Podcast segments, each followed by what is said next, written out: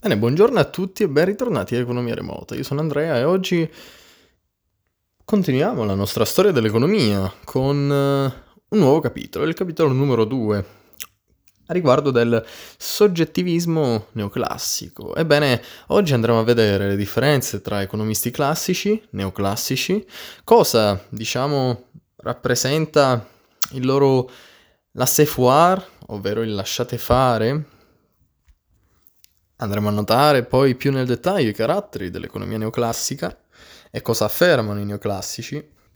Parleremo dell'homo economicus, che altro non è che uomo uguale a soggetto economico, ma ne discuteremo dopo, per concludere con il diverso metodo di indagine dell'economia neoclassica, ovviamente, a cospetto dell'economia classica.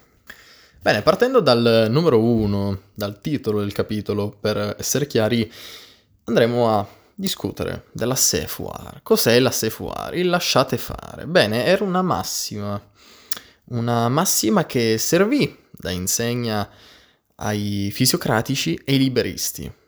Per quale motivo, mio caro Andrea?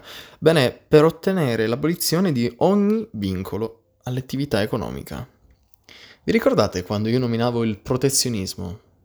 Ovvero ciò che combattevano e contrastavano i liberisti.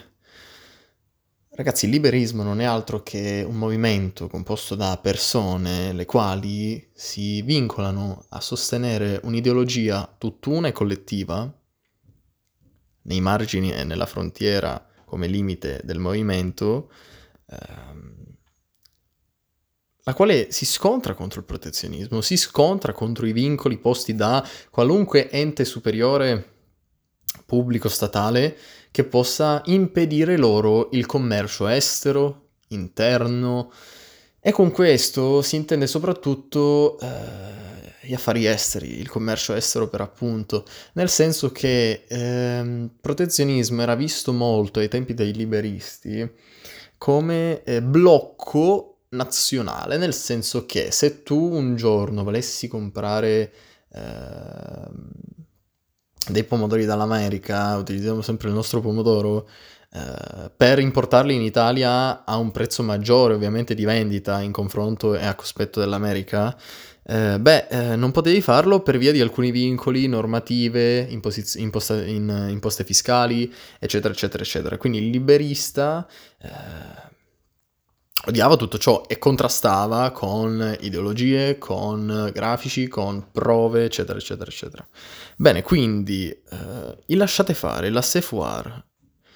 Qual è la differenza tra l'economista classico che provvede a un'ideologia riguardo di questo oggetto e un economista neoclassico? Bene, allora l'economista classico rappresenta la Sefuar per lui un programma di lavoro.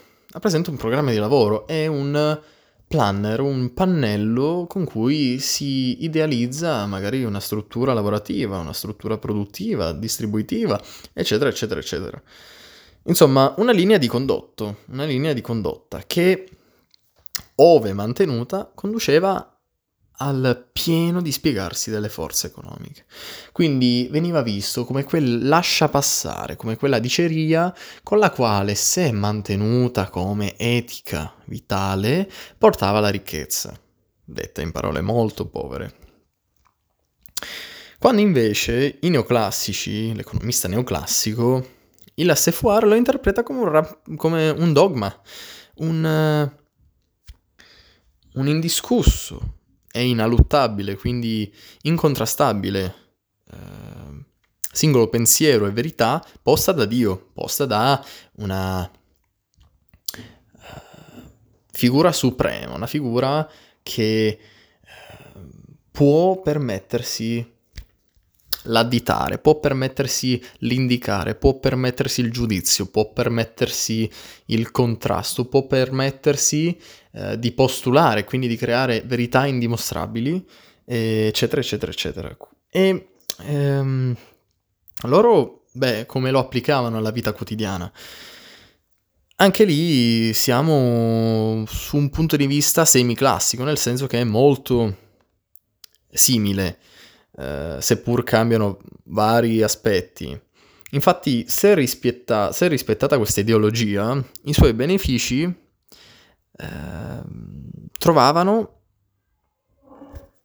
ed esponevano un atto di fede, quindi un atto benefico, un atto che verrà ricompensato magari nell'aldilà.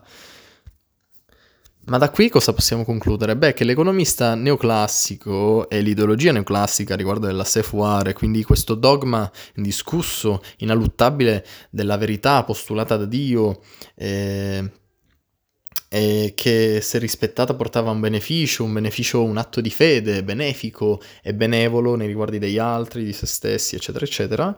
Pertanto possiamo concludere che Smith, Riccardo, Sae e anche l'analisi di Marx fossero completamente svaniti. O meglio, tutto ciò viene overpassato, viene eh, completamente astratto eh, dallo studio astorico del comportamento soggettivo. Cioè, quindi tutto lo studio storico che ci fu in precedenza, tutte le analisi da parte di Smith, il filosofo scozzese, da parte di Riccardo, il fondatore dell'economia come scienza, Sae, l'ottimista, l'ideatore della teoria degli sbocchi, Marx e la sua analisi, la sovrastruttura, l'alienazione, il distacco tra proletario, che riguarda l'alienazione comunque, eh, in automatico, più che svaniscono, vengono rinchiuse in uno scaffale eh, e annominato come inutilità. Perché? Perché l'economista neoclassica aveva questo dogma, questo pensiero, questa ideologia indiscussa, impossibile da contrastare e pertanto postulata da Dio, posta da Dio all'intera popolazione. Ok, passiamo al secondo titolo di oggi, i caratteri dell'economia neoclassica. Cosa affermano i neoclassici, mio caro Andrea? Col neoclassico abbiamo la fondazione, potremmo dire tra virgolette, del bisogno. Abbiamo la genesi del bisogno, la matrice, la, per meglio dire, consapevolezza del bisogno. Infatti, affermano i neoclassici che un individuo manifesta essenzialmente bisogni, cui cerca di dare la massima soddisfazione. E la cosa più evidente e più entusiasmante di questa teoria è che venne conclusa con tale frase. Il suo criterio di comportamento è comune in ogni epoca storica. E quindi qui, qui abbiamo qualcosa che è al di fuori, è esterna alla dialettica marziana, è un qualcosa di ideologicamente reversibile e quindi più volte concreto e presente in ogni epoca storica. Fin dai tempi greci l'uomo e l'essere umano aveva bisogno di una mela per vivere, aveva bisogno di una casa per stare al sicuro, aveva bisogno di una ragazza per convivere, aveva bisogno di una famiglia per tranquillizzarsi, aveva bisogno di un rapporto sociale amichevole con persone con soggetti, pertanto tale criterio è uguale in ogni epoca storica. E passiamo al terzo titolo penultimo di oggi, l'Homo economicus. Cosa mi vorrai raccontare, mio caro Andrea, con questo Homo economicus? L'ho accennato già prima. Infatti, in antecedenza ho esplicitato questa, possiamo dire, equazione, ovvero che l'uomo è uguale al soggetto economico. In che senso? Attenzione qui perché è molto interessante.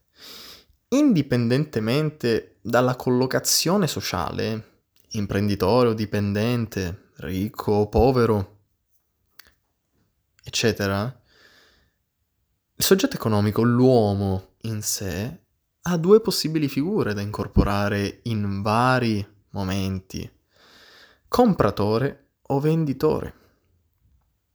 Rientrerà sempre in una di queste due classi sociali. Qui abbiamo anche il concetto di dialettica, nel senso che comunque si ripercuote anche qui il concetto di Marx, ovvero che a un tempo sia compratore, a un tempo sia venditore. Però, vedete, mentre trascrivevo e ripassavo questa frase, mi è sorto questo quesito. Chi potrebbe mai estrapolare una teoria di tale genere e riuscire a trarne profitto? Nel senso che da una teoria di tale genere puoi tranquillamente riuscire a comprendere che dona varie soluzioni per diventare ricchi, per riuscire ad accumulare ricchezza. Nel senso che se tutti sanno che si è o compratori o venditori, allora tutti sanno che prima o poi, se si è compratori, qualcosa la si acquisisce, se si è venditori, qualcosa la si vende. Pertanto è una base sicura e assicurativa, anche sicurezza, un affidamento, una certezza, un, tra parentesi e tra virgolette, pegno, a riguardo di tutti coloro che intraprendessero un'attività. Ovviamente a richiesta del popolo, altrimenti, beh, vai fuori rotta. Il quarto e ultimo titolo di oggi è il diverso metodo di indagine. La distinzione ravvisabile, ovvero, ovvero identificabile, e le prassi, ovvero le consuetudini, le, i passi, differenti nei metodi di indagine, sono tali tra economista classico e neoclassico. E ora li elencherò. Bene, l'economista classico si basava di più sul metodo induttivo, ovvero l'indagamento dei singoli elementi di un ampio contesto. Infatti ne mettevano in luce le connessioni, la dinamica e attraverso questa successione di, con, di osservazioni risalivano al sistema complessivo e quindi all'identificazione di ciò che analizzavano, di ciò che fu analizzato sino ad allora. Quando invece l'economista neoclassico o il neoclassico utilizzava il metodo deduttivo, che vuol dire da pochi postulati, ovvero preposizioni, nominate vere ma indimostrabili, come dissi in antecedenza, da pochi postulati universali valevoli e quindi utili in ogni epoca storica e in ogni contesto sociale. Deriva la successiva analisi. Ciò significa che il metodo deduttivo eh, era universale per ogni qualvolta eh, un, un economista neoclassico volesse indagare, volesse analizzare un singolo elemento e veniva utilizzato il postulato universale antico, arcaico che sia, valevole e quindi uh, utile in quell'istante, ma che fu utile anche in precedenti epoche storiche e in ogni contesto sociale. Quindi era come utilizzare un qualcosa che fu sicuramente utilizzato in precedenza, negli anni ad avvenire, eh, negli anni precedenti, scusate, e quindi secondo loro andavano sul sicuro, perché l'analisi era fondata su un qualcosa che era già stato usato. Bene ragazzi, oggi abbiamo visto queste differenze. Devo dire che l'economista classico e neoclassico hanno molto, in, antise- in, in antitesi, hanno molto, molte cose antitetiche tra di essi, ma devo dire che lo sviluppo fu ugualmente ed egualmente eh, consapevole e comprensibile sia dall'economista neoclassico nei confronti del classico, eh, sia nell'andamento generale dell'economia che abbiamo intravisto sino ad adesso. Pertanto vi lascio così, spero di aver fatto un episodio interessante. Ho voluto provare a spiegare in maniera alternativa, semplicemente elencando i titoli inizialmente e analizzandoli piano piano e forgiandovi sempre di più Ehm, nell'individuare i contesti di cui vi sto parlando eh, lentamente ma soprattutto comprensibilmente. Eh, del resto, da economia remota oggi è tutto, io vi lascio tranquilli, spero che passiate una buona settimana e come al solito noi ci vediamo domani con un nuovo episodio di attualità. Ciao ragazzi.